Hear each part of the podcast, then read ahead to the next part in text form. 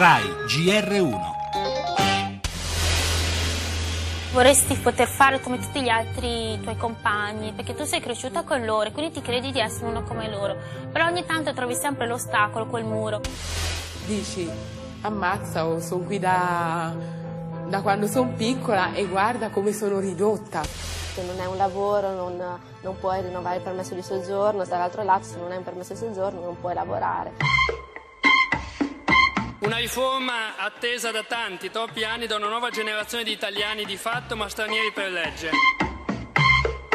Se volete allargare la cittadinanza, tornate al voto e dite agli italiani votatemi che io regalerò la cittadinanza a chiunque ciò che ci unisce è la lingua, è una cultura comune, è il rispetto delle leggi e quindi noi possiamo chiedere il rispetto delle leggi con più forza a chi oggi viene riconosciuto italiano come noi.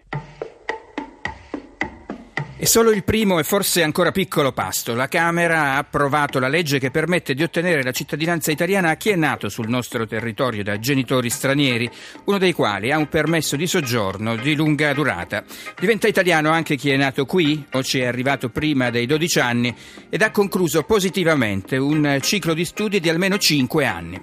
Nelle prossime settimane toccherà al Senato. Abbiamo sentito Khalid Ciauchi, deputato PD, favorevole alla legge con la maggioranza SL, e Cristian Invernizzi della Lega, che con Forza Italia e Fratelli d'Italia ha detto no. In aula c'è stata anche l'astensione dei 5 Stelle. È la cultura e lo stile di vita che fa diventare italiani. E questo è uno dei principi cardine della nuova legge ed è quello che ci ha detto Marco Impagliazzo, presidente della comunità di Sant'Egidio. Le altre notizie in primo piano il sì di Palazzo Madama al nuovo Senato, un sì arrivato tra le dure proteste dei partiti di opposizione resta un tema caldo anche quello delle unioni civili. Stamattina la legge arriva in aula ma nella maggioranza è ancora scontro con il secco no dei centristi al diritto di adozione per le coppie gay.